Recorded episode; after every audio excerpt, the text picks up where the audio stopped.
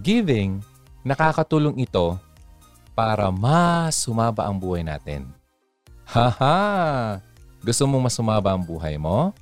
Alam ba sa isang journal ng Health Psychology na napublish noong 2012, they found out na yung mga tao na nag-volunteer regularly ay mas humahaba ang kanilang buhay.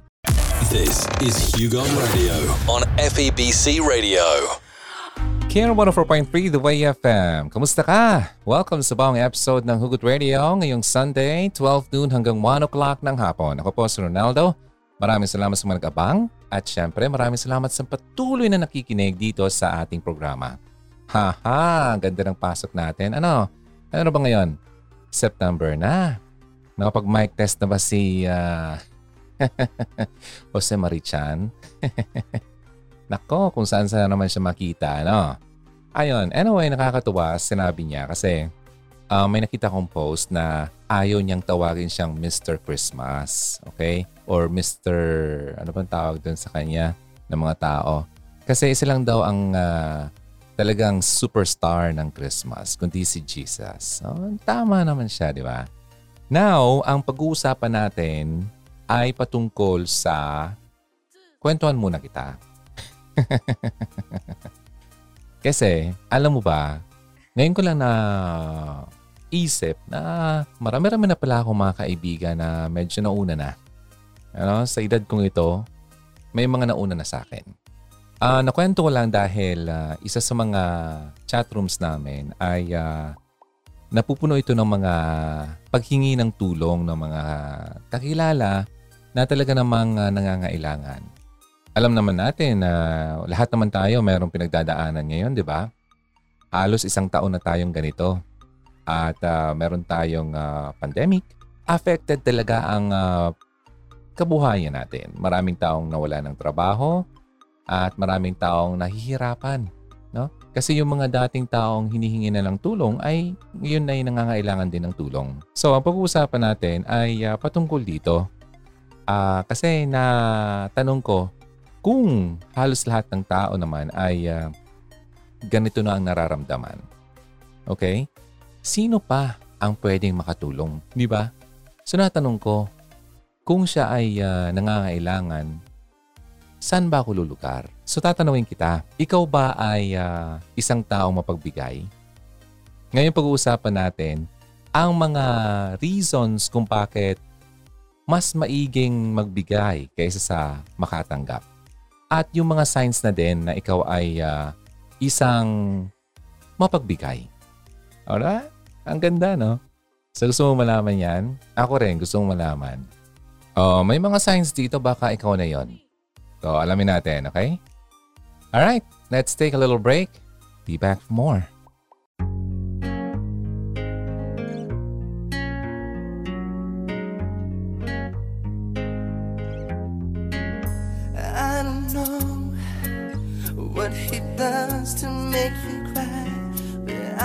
that'll make you smile.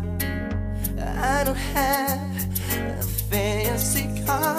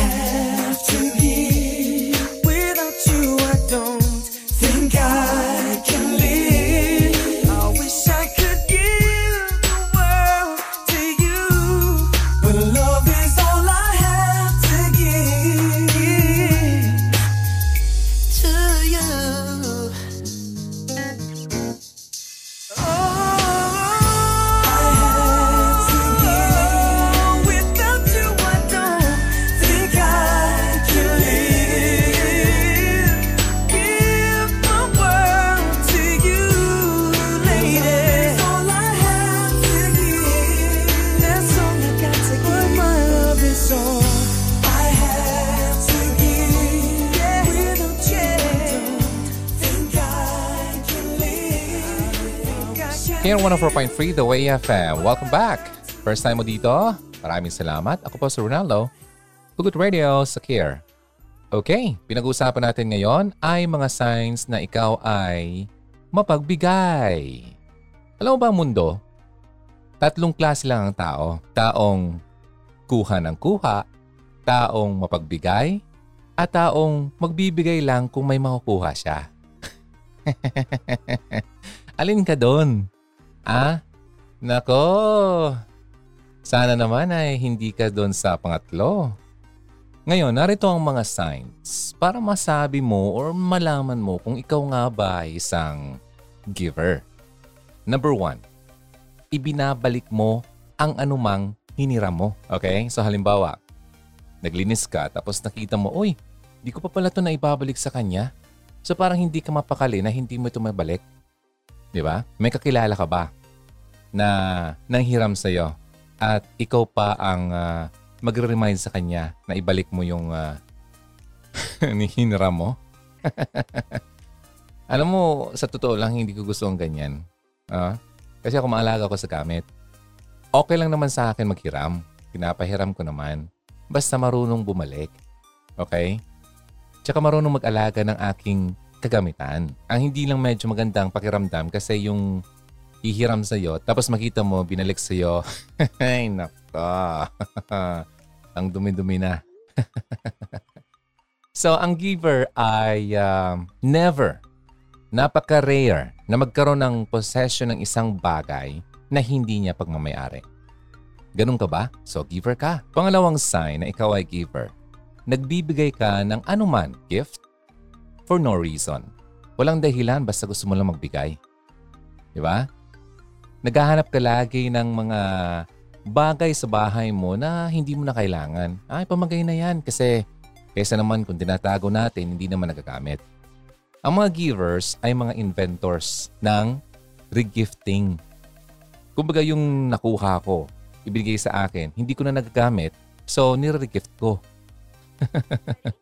Kesa naman nakatambay lang dyan at inaalakbo ka na at hindi na nagagamit na sayang lang. Nasisira pa. Kapag nakita natin na wala nang use ito sa bahay natin, nag-iisip tayo ng tao, sino kayang pwede makagamit ito? Ang givers ay love na love na magbigay. Kumbaga, irigalo ulit ang isang regalo sa kanya. Dahil parang hindi niya gusto yung uh, may isang bagay na hindi naman nagagamit to its full potential. Parang nasa nature nating mga giver, wow, natin ah, na maghanap ng taong pwedeng pagpasahan ito kaysa naman itapon mo. Pangatlo, ang isang giver ay okay lang sa kanya na mawalan. Okay lang sa kanya na wala kaysa sa humingi siya ng tulong. Meron silang somehow parang pride na uh, being independent and uh, yung paghingi ng tulong ay parang imposible. Kasi gusto mo, ikaw yung tumulong. Di ba? Kadalasan, well, tayo ang wala. Kasi yung pag-ask natin ng assistance sa ibang tao ay hindi parang bahagi ng ating pagkatao o yung nature natin. Now, here's number four. Yung mga givers, maraming kakilalang tao at gustong gusto na makamit pa ng mga bagong tao. Kapag may kilala kang matchmaker, ibig sabihin may kilala ka ng giver. Ang giver kasi, mahal na mahal nila kapag yung kaibigan nila at ang yung network nila ay nagkakilala din. Di ba? Yung mga giver ay may malaking network. Kasi oftentimes na parang nafe-feel sila ng sobrang daming interests dahil sa mga kilala nila. Ang giver ay people person. Kumbaga, ang hinahanap niya yung parang makapagbigay siya ng value sa kanyang mga kakilala. Yan ang kanyang misyon. Now, here's number five. Kung giver ka, mahal mo ang magbigay ng advice. Yung parang nag-enjoy ka na nagbibigay ka ng advice. So ikaw ba yung tao na tinatakbo ng mga kaibigan mo para sa advice o yung opinion mo? Like ka bang constantly nag-share ng information na narinig mo, nabasa mo? Ang mga givers ay love na love niya mag-share ng kanyang knowledge, particularly yung kanilang sariling kaalaman. Kung sa tingin mo na parang you're so eager na mag-offer ng advice malamang ikaw ay isang giver. So hog scare yan sa limang yon. Pumasok ka ba? Nakailang ka sa lima? Wala bang tumama? O sana naman marami-rami? Okay? Nakakatuwa kayang ganyan. So anyway, kayo ay nakikinig dito sa KR 104.3 The Way FM. Ito pang Hugot Radio. Ako si Ronaldo. At ang pinag-uusapan natin ay patungkol sa pagbibigay. At ang sinishare ko ngayon ay signs na ikaw ay giver. At mamaya, pag-uusapan naman natin ang mga reasons why it's best or better to give than to receive. Break muna tayo ng panandalian. Then, ang magbabalik ako, dala ang mga remaining signs upang malaman mo kung ikaw nga ba talaga ay isang giver. Okay? Magbabalik kami.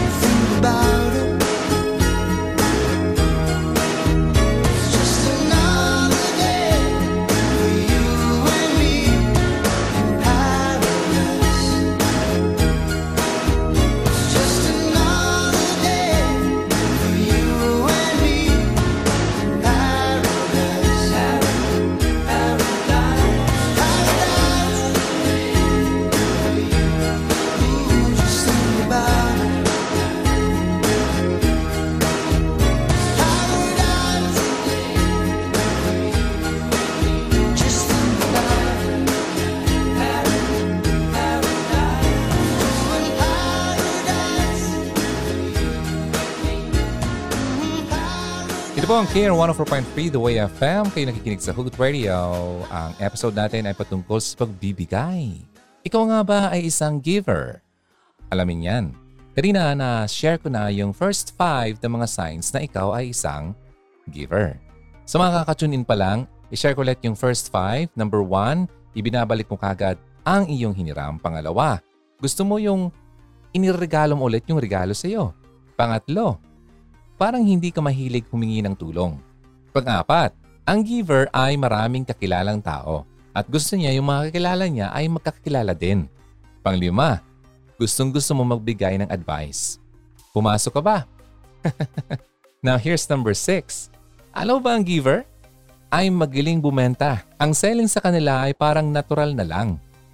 So meron ka bang career sa sales? Magaling ka ba mag-online selling? Malamang you're a giver, di ba? Ang givers, pwedeng magbenta ng tubig sa sagana sa tubig. At pwedeng magbenta ng uh, heater sa mainit na lugar. ah, di ba?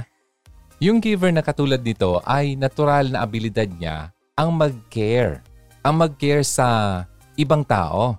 Kumbaga, alam niya kung ano ang want at needs ng mga taong kakilala niya. Kaya ang selling ay parang natural na lang na quality ng kanyang pagkatao. Nakikita niya kung ano ang kailangan ng isang tao. Number seven, kung ikaw ay giver, mahilig kang mag-send ng thank you note or text or email. Mapag, pa-thank you kumbaga. Alam mo ang givers, hindi niya gusto yung humihingi ng tulong, sabi ko kanina, di ba? But, mapag, pasalamat siya. Love na love ng giver na magbigay ng appreciation most of the time kasi genuinely ay siya ay grateful sa nagawa sa kanya ng ibang tao. Hindi siya obligated na mag-say thank you. Hindi siya napipilitan. Kasi inisip niya na deserve yun ng tao na mapasalamatan. So, ginagawa pa rin niya. Now, here's number eight. Ang giver ay hinding-hindi nagre-remind sa taong may utang sa kanya. Ha? Kung giver ka, nako malamang ikaw pa yung nahihiya na mag-remind na may nahiram pala siya sa'yo. Di ba? Minsan nga ay parang uh, kapag talagang nakalimot na yung tao sa hiniram niya, iniisip niya, sige na lang, sa kanya na yon. Most of the time, ang giver kasi, kapag nagbibigay siya, hindi na niya iniisip ang kapalit. Hindi na niya iniisip na ibabalik ito sa kanya. So parang ibigay, ibalik, okay. Kung hindi, okay lang. So kapag naghiram ka ng isang bagay sa isang giver, malamang hindi niya iniisip yun ibalik mo. Pero mahiya ka naman. Di ba? Ibalik mo naman. Okay? Hindi ibig sabihin na ganun ang kanyang ugali ay aabusuhin mo. Okay? Maging mabuti kang palahiram. And number nine, ang giver ay masarap sa pakiramdam niya kapag siya ay gumagawa ng kabutihan sa iba or kung ano man ang ginawa niya sa iba. Well, risky nga ito bilang uh, isang uh, giver kasi natatake advantage siya most of the time. Pero nag enjoy siya sa ginagawa niya kasi it feels so good na makapagbigay tulong at makapagbigay ng kasiyahan sa iba. Kapag wala naman siyang magigain sa kanya, ginagawa pa rin niya yon. Whether humingi ng tulong o hindi, gagawin pa rin niya yon. Parang yung tipong parang iniisip niya na kailangan niya talang gawin yon. Kasi nabibenefit siya na magkaroon ng parang feeling good.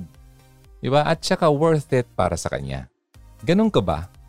So kung ganyan ang mga katangian na mayroon ka, well, ito po ang mga signs na ikaw ay giver. Bihira ang taong ganyan. Yan! Oh, late ka no? Sa mga hindi na abutan yung first part ng ating pinag-usapan, na-mention ko doon ang signs kung ikaw ay isang giver. Okay? Kakatunin mo pa lang, sige. Madaling ko lang yung nabanggit ko kanina. Number one, kung giver ka, dapat ibinabalik mo yung isang bagay na nahiram mo. Pangalawa, mahilig kang magbigay ng ibinigay sa iyo. Pangatlo, hindi ka masyado mapanghingi o mapanghingi ng tulong sa iba. Mas gusto mo ikaw yung tumulong. Pangapat, mas marami kang taong kakilala at gusto mo yung mga kakilala mo ay magkakakilala din. Panglima, gustong gusto mo magbigay ng advice. Panganim, nako, pwede ka maging seller. Kasi ang pag-sell ay parang natural lang sa'yo. Pangpito, mahilig ka magpadala ng thank you letter, thank you notes, text, or email. Pangwalo, hindi mo nire-remind yung taong may utang sa'yo. At pangsyam, napakasarap sa pakiramdam kapag ikaw ay tumutulong. So yan po ang mga signs na ikaw ay giver. Ngayon naman, gusto kong i-share sa iyo ang mga reasons kung bakit it's better to give than to receive. Diba? Bakit nga ba? Sabi nga sa isang uh, verse, Acts 20 verse 35, It's more blessed to give than receive. Nakuha. Mas blessed daw ang magbigay kaysa tumanggap. Alam mo karamihan sa atin nag-struggle ang maniwala na ang pagbibigay ay better kaysa sa makakakuha. Bakit? Kasi po, di ba, ang nature natin bilang isang broken na tao ay mag-hoard. Hoarder ka ba? Ano bang hoarding? Yung hoarding, napapansin mo ba na sobrang dami mo ng gamit sa kwarto mo na hindi mo naman lahat nagagamit? Nakatambak lang dyan, nakasabit. Ganun ka ba? Then, hoarder ka. Mga gamit na hindi mo naman nagagamit, gustong gusto mong tinatago Okay lang na masira yan. Hindi ko na pamimigay. Ganun ka ba? Kasi alam mo, ang uh, reason behind that ay yung para nakakuha ka ng security of having a lot of things. Diba? So may insecurity ka sa buhay mo kapag ganun. Kaya yung mga ganyang tao na addict na bumili ng mga bagay-bagay na hindi naman talaga niya ginagamit. Gusto lang niya itago, di ba? Sana hindi ka ganun. Ha? Kasi hindi naman maganda yan. Alam mo, nauso ngayon yung uh, pagiging minimalist. Minimalism. Kumbaga, magamit mo kung ano lang ang kailangan mo. Kung ano lang ang lagi mong ginagamit. Sa pananamit, bilang lang. Sapatos, malamang isa o dalawang pares lang. Pantalon, malamang lima, tatlo. Sa t-shirt, malamang halos para-paras lang ang kulay para hindi halatang inuulit sa design ng bahay. Wala masyadong mga furnitures. Wala masyadong mga appliances. Kasi hindi mo naman masyadong ginagamit. That's minimalism. At yan po ang pinapractice ko ngayon. Now, ito na ang reasons kung bakit ang pagbibigay ay mas better kaysa pag-receive. Number one, ang pagbibigay ay it's how God demonstrates ng kanyang pagmamahal sa atin. John 3.16 alam mo yon, di ba? For God so loved the world that He gave His only Son, that whoever believes in Him should not perish but have eternal life. See that? Sa sobrang pagmamahal niya sa mundo, ibinigay niya ang only Son, kaisa-isang anak. Ikaw ba, isa na nga lang ibibigay mo pa? Di ba hindi? Ganun tayo eh, di ba? So, sa presence ni Christ, na demonstrate ni God ang kanyang pagmamahal at ipinakita niya na mahal na mahal niya ang pagbibigay. So if you truly want to become like Him, like Christ, we will give. Diba? Christ-like. Now, pangalawa, giving makes you happy. Di ba nakakatuwa kapag ikaw nakapagbigay? Very fulfilling, di ba? Maraming studies about ang level ng tao pagdating sa happiness na ang mas maraming na ibibigay daw sa charities or kung yung mga nag-volunteer ng kanilang oras kasi it's still it's still a form of giving ang pag-volunteer ng iyong oras. 'Di ba? May kasabihan na time is gold. Time is precious. Ngayon kung i-volunteer mo yan sa ibang samahan o tao, 'di ba? Isang magandang halimbawa yan ng pagiging giver. According sa studies, Lagi na ang mas masayang tao ay ang mapagbigay. According sa 2002 survey ng National Opinion Research Center's General Social Survey, 43% ng taong nagbigay ng kanilang dugo two or three times a year ay mas masaya kaysa sa mga taong hindi nakagawa nito. 29% lang. So, according yan sa study, ah, mas masaya ang taong mapagbigay. Ngayon, number three. Alam mo ang giving, nag-communicate ito ng something na napaka-importante patungkol sa pagtingin mo sa mundo. Di ba? Sabi nga sa Psalm 50:10, For every beast of the forest is mine, the cattle on a thousand hills. Sa Kanya lahat ito, sa Panginoon. Ito ay sinasabi ng sovereignty ng ating Panginoon at yung ultimate ownership niya sa lahat ng ating resources. Yung pag-hoard natin, di ba? Ito ay nagbibigay ng ah, mensahe na parang, hmm, daming mga bagay sa mundo na dapat natin makuha. Kasi kung hindi ko ito makuha, ibang tao makakuha nito. Yan po, ang mga taong walang faith. Okay? Kasi, natatakot siya na mawalan.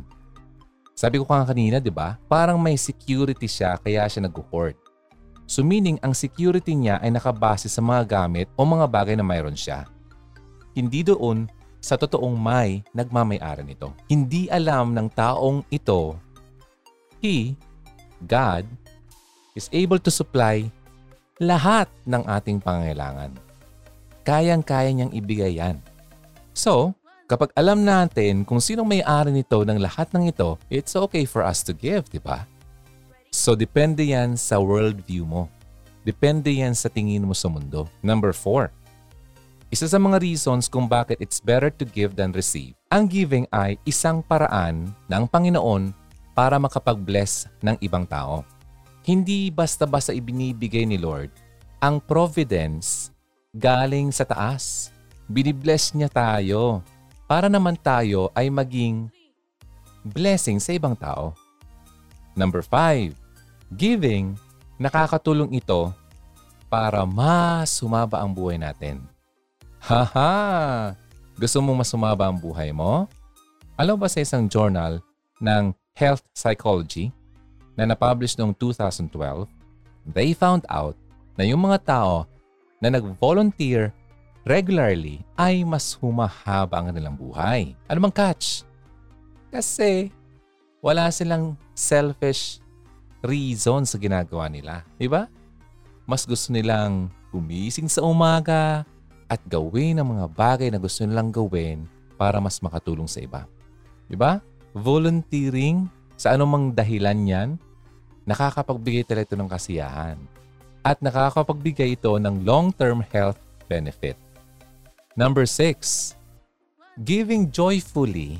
Yung masaya ka magbigay, hindi yung napipilitan, makes God happy. Natutuwa ang Panginoon dyan.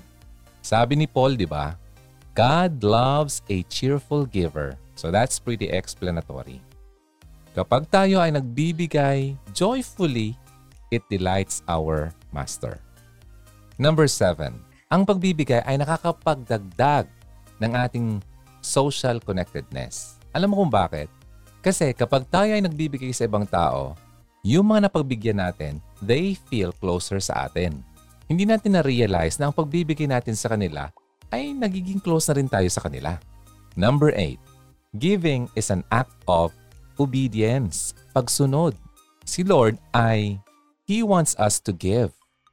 In fact, si Christ, ini-encourage tayo na magbigay sa lahat na humihingi. Sabi nga sa Luke 6.30, Give to everyone who asks you. O, di ba? And if anyone takes what belongs to you, do not demand it back. O, na-mention ko yan kanina. Okay lang? Naaalala ko tuloy. Gumawa ako ng, ilan ba yung ginawa kong edits? Yung una, binayaran niya. Yung mga sunod, sabi natin apat, panglima yung binayaran. Bigla siya nawala. Isang buwan na akong hindi message. So, okay lang yun. Bahala na siya doon. Okay? So, bigay ko na yun sa kanya. Next. Number nine. Giving is contagious, nakakahawa na parang COVID-19. Ito ang isang bagay na okay lang mahawaan ka. yung pay it forward idea, di ba? Hindi yun myth. Kasi kapag ang tao ay naka-experience ng isang pagiging generous or pagiging kind, mas nagugusto nilang maging ganun din sa ibang tao. Sabi nga sa study sa University of California, San Diego, at doon sa Harvard, isang evidence na na-found out nila na ang pagiging ganito ay talagang infectious. At nag-spread ito through social networks. Pansin mo sa Facebook, kapag may nag-post something like humingi ng tulong, tapos nakita mo may mga bumibigay, at yung iba ay na-encourage din na magbigay. So, nakakahawa. Number 10, giving ay nagbibigay sa iyo ng kahulugan ng buhay. Kasi may mga tao na sabi nila hindi siya selfish, pero nagde-decide naman siya magbigay according ng kanilang gusto. Di ba? Malamang napilitan lang. Kumbaga ang pagbibigay, nagdi-define ito kung sino ka ba talaga. Ang totoong generous na tao, ang pinaka-importante sa kanya ay ang pagbigay. Dahil alam niya, ganito siya. Ganito talaga siya. Number 11. Alam mo ba kapag giver ka, hindi ka prone sa depression? May studies yan na kapag nag-volunteer ka at nagbigay ka sa ibang tao, nakakatulong ito na makombat ang depression. Yung feeling of isolation, mawawala yan. So if you feel depressed, be a cheerful giver. Number 12. Alam mo ba yung sabi na kapag nagbigay ka, parang si Lord pang may utang sa iyo? Narinig mo na yon? Sabi nga sa Proverbs, Whoever is generous to the poor lends to the Lord, and He will repay him for his deed. Proverbs 19.17 God in your debt. Sa pag-isipan mo yan. Now here's number 13. Ang pagbibigay, nakakapag-increase ito ng confidence mo, di ba? Kasi kabaliktaran ito sa taong humihingi, di ba? Parang nawawalan siya ng pag-asa, nawawalan siya ng uh, mataas sa tingin sa sarili kasi sabi niya na humihingi lang daw siya. Pero ito naman kabaliktaran. So, uh, ang pagbibigay, kahit na walang-wala ka, kung gusto mong tumaas ang confidence mo, magbigay ka. Number 14. Ang pagbibigay nakakapag-build ng trust. Diba? Kapag nagbigay ka ng isang bagay sa isang tao, inisip mo na tinatrust mo siya na yung ibibigay mo ay gagamitin niya ito responsibly. Kumbaga, ang generous giver na tao ay generally optimistic na tao. Lagi niyang iniisip na gagamitin ito sa tama, hindi yung taong, ay, hindi ko na ito bibigyan kasi hindi naman niya ito gagamitin. Number 15. Giving makes you listen differently. Bakit? Kasi ang generous na tao nakikinig sa taong pinagbibigyan niya. At tinatanong niya, meron ba akong maitutulong? The more they give, the more na naririnig niya ang pangailangan ng isang tao. Dahil narinig niya at nakuha niya sa taong pinagbibigyan niya. Number 16. Magbibigay ng ibang pagtingin ang pagbibigay mo sa iyong mga resources. The more na nagbibigay ka, nakikita mo na ang resources mo ay parang potensyal para sa iyong generosity. Number 17. Ang pagbibigay nakakapag-generate ito ng contentment. Kontento ka. Di ba sabi sa scripture? The eyes of man are never satisfied. Hindi tayo na-satisfy. Pero yung mga taong merong generosity, nakagat ng generosity bug na sinasabi, bug, kontento siya sa kung ano mayroon siya. Hindi na siya mapaghanap, kaya mas mapagbigay na siya. Number 18. Ang pagbibigay ay nakakatulong upang makapag-create ng lasting relationship. Ha, parang yung video ko. Long-lasting love. 2011 report galing sa National Marriage Project, they found out na ang regular act of generosity on behalf ng kanilang spouses ay nakakapag-create ng harmony sa kanilang relationship. Yung mga little acts of kindness, di ba? Nakakatulong ito para magkaroon ng long-lasting relationship.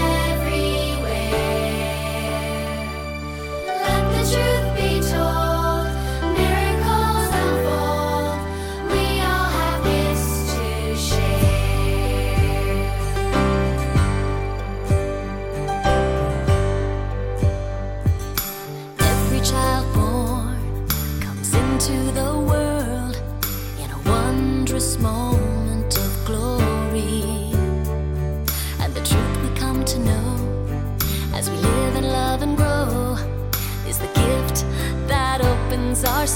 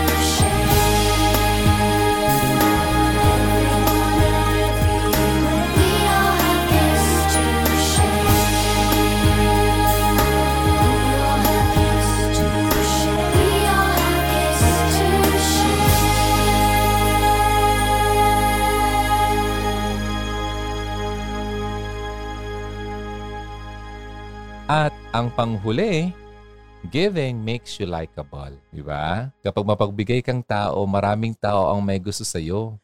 Maraming tao mapagkakatiwalaan ka. Di ba?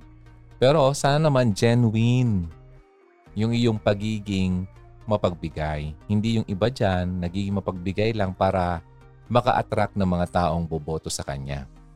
Boom. Sana yung authentic, di ba? Yung totoo. Hindi yung na-force lang or minamanipulate niya ang kanyang ginagawa para lang maka-attract ng ibang tao. So, ang genuine giver ay mas nagiging likable sa mata ng mga tao. So, sabi nga, it's the right thing to do. Okay? Kaya nga, reasons kung bakit mas better to give than to receive. Itong listang ito, it's all about how you can benefit from giving. Ano makukuha mo sa pagbigay? Di ba? Ang sabi ni Jesus, it's better to give than to receive. Kailangan natin maging generous na tao dahil it's the right thing to do. Hindi dahil magbe-benefit tayo dito. Gagawin mo to, hindi mo iniisip kung ano yung mabe-benefit mo. Ginagawa mo to dahil ito ang tama. Ginagamit ni Lord ang mga totoong tao sa mga circumstances para makapagbigay ng generosity sa ibang tao at makapag-increase ng happiness o joy through giving. Ikaw ba? Isa ka bang joyful giver? So paano ba tayo maging cheerful giver? Matututo tayo kung paano tayo maging cheerful giver kung pag-aaralan natin yung pinaka-greatest giver sa mundong ito, si Christ. Diba? Yung iniwan niya lahat ng riches and glory sa heavenly kingdom just for us. At pumunta dito, willingly gave His life para makip natin yung atin. Walang better way para ma-emulate natin si Christ than by giving selflessly. Sabi nga niya, di ba, nasabi ko kanina na it is more blessed to give than to receive. Ang greatest motivation natin for cheerful and generous giving, dapat yung napiplease natin siya at nagre-reflect yung gift niya na salvation sa atin. Lagi mong tatandaan na we have to honor the Lord with our wealth. Honor the Lord with your wealth. Sabi nga, good will come to him who is generous. Ang principle nito ay napakalinaw.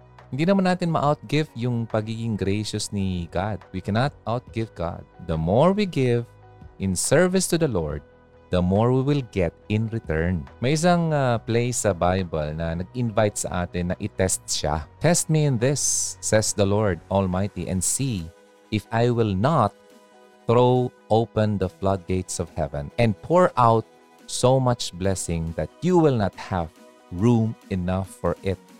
So testingin daw natin siya. Sa mga hindi naniniwala, test, test Him. Sabi nga, one man gives freely yet gains even more. Mas dumadami tuloy. Pero yung taong nag-withhold comes to poverty. Naghihirap tuloy. Ang isang generous man will prosper at yung taong nag-refresh ng ibang tao will himself be refreshed. Ang ganda, no? Lagi mong tatandaan, yung cheerful giving, dapat way of life yan. Lifestyle. It's a lifestyle ng mga taong may paniniwala. Yung taong naiintindihan ang grace ng Panginoon. When we give generously, with a willing heart, yun ang keyword doon na, willing heart, God assures us He will watch over us and provide for us. Tatandaan mo na hindi lang yung mga treasure natin yung pwede nating i-give cheerfully pabalik sa Panginoon. Kundi yung mga, yung talent natin, yung oras natin din. Kasi yung oras natin dito sa mundo ay nabibilang. At ang oras natin dito, it belongs to God. At anumang bagay na mayroon tayo, it's from Him. Therefore, lahat tayo should use whatever gift na ibinigay sa atin. To serve others, gamitin nyo ang kakayahang tinanggap nyo sa ikakapakinabang ng lahat. Bilang mabuting katiwala ng iba't ibang kaloob ng Diyos. May mga talent ka? Gamitin mo ito para naman maging useful sa ibang tao. Di ba kanina na-mention ko, For God so loved the world that He gave. Nagbigay. Lagi nating tatandaan that we are saved dahil sa ginawa niya, dahil naging generous siya. So as His children, we are called to be the light. The light of the world. Maging ilaw. Maraming tao na hindi nakita ng liwanag. diba? Baka isa ka dun. When we trust God and honor Him by generously giving our time, treasure, talent, pinapakita natin ang ating liwanag. Pinapashine natin ito sa mga nakakita. Yung goodness natin ay nag-reflect radiantly. Sobrang liwanag. Sobrang liwanag na makita ng lahat ng tao at masasalamin nila sa atin ang kabutihan ng ating amang nasa langit.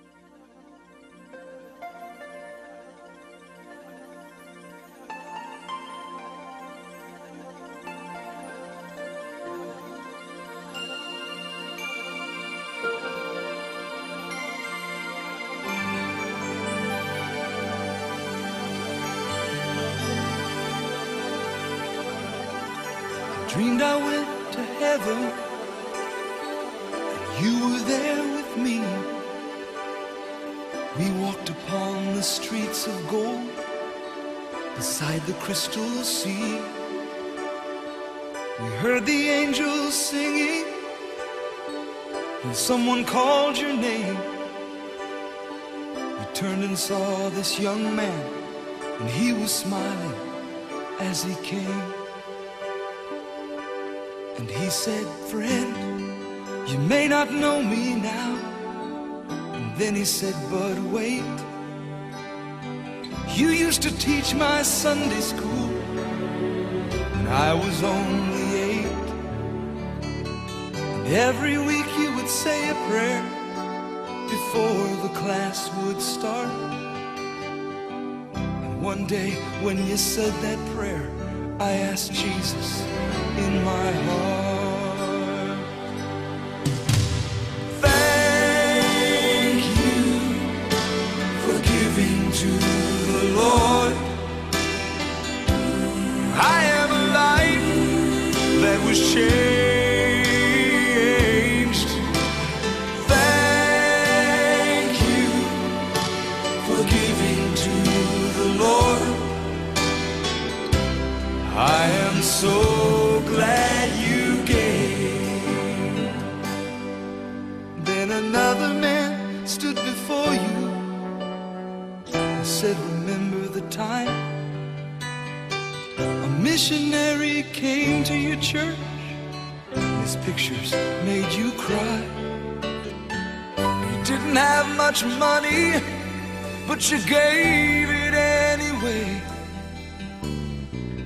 Jesus took the gift you gave, and that's why I'm here today.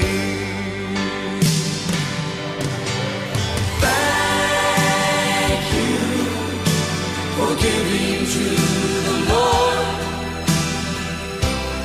I am a life that was changed.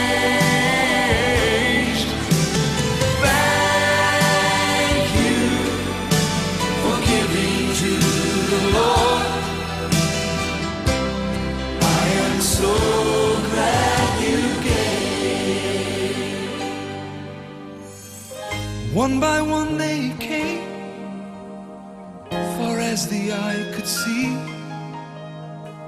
Each life somehow touched by your generosity. Little things that you had done sacrifices made. I noticed on the earth, in heaven, now proclaim. I know up in heaven, you're not supposed to cry. But I am almost sure there were tears in your eyes as Jesus took your hand and you stood before the Lord. He said, My child, look around you, for great is your reward. Thank you for giving to the Lord. For I am a life that was changed.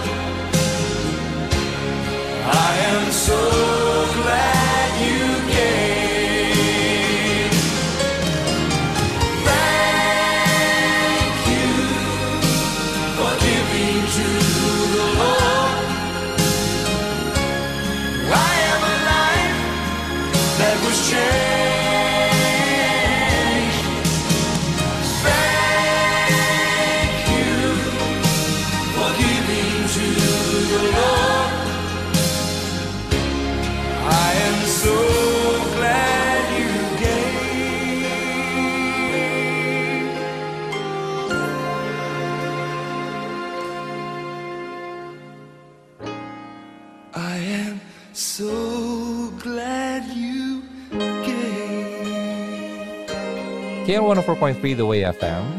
Gusto mo ba maging cheerful giver? Alam mo ba ang Care ay isang faith-based radio station? Meaning, naniniwala kami na ipoprovide ni Lord ang lahat ng aming pangangailangan. At gusto mo ba maging daanan ng blessing? May paraan po para makatulong sa aming stasyon? Tumawag lang sa Care 104.3 The Way FM. At masaya namin tatanggapin ang iyong masayang pagbibigay. Maraming salamat Hugs, Kirian, sa pakikinig dito sa episode natin ngayong linggo. Ako po si Ronaldo ng Hugot Radio. See you next time. Next Sunday, 12 noon hanggang 1 o'clock. Maraming salamat. God bless you. Bye for now. We heard the angels singing, and someone called your name. You turned and saw this young man, and he was smiling. as he came. And he said, Friend, you may not know me now.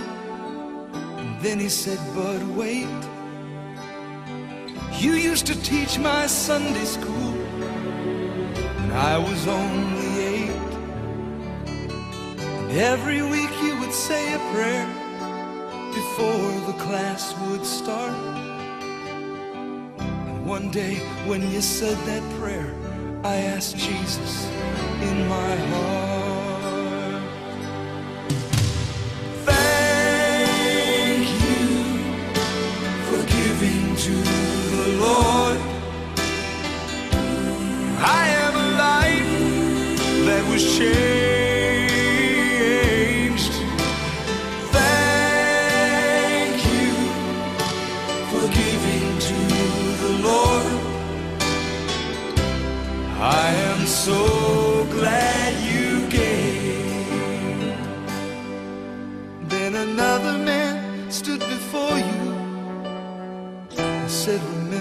Time a missionary came to your church his pictures made you cry.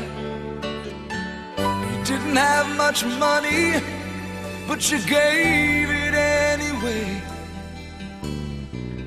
Jesus took the gift you gave, and that's why I'm here today.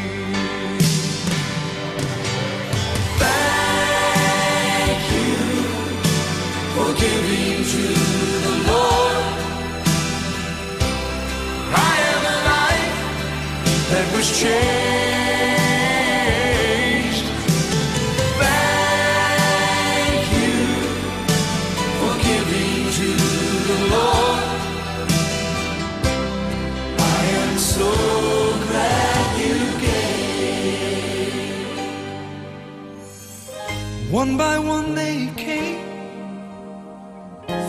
the eye could see. Each life somehow touched by your generosity. Little things that you had done sacrifices made. I noticed on the earth, in heaven, now proclaim. I know up in heaven, you're not supposed to cry. But I am almost sure there were tears in your eyes as Jesus took your hand and you stood before the Lord. He said, My child, look around you, for great is your reward. Thank you for giving to the Lord. For I am a life that was changed.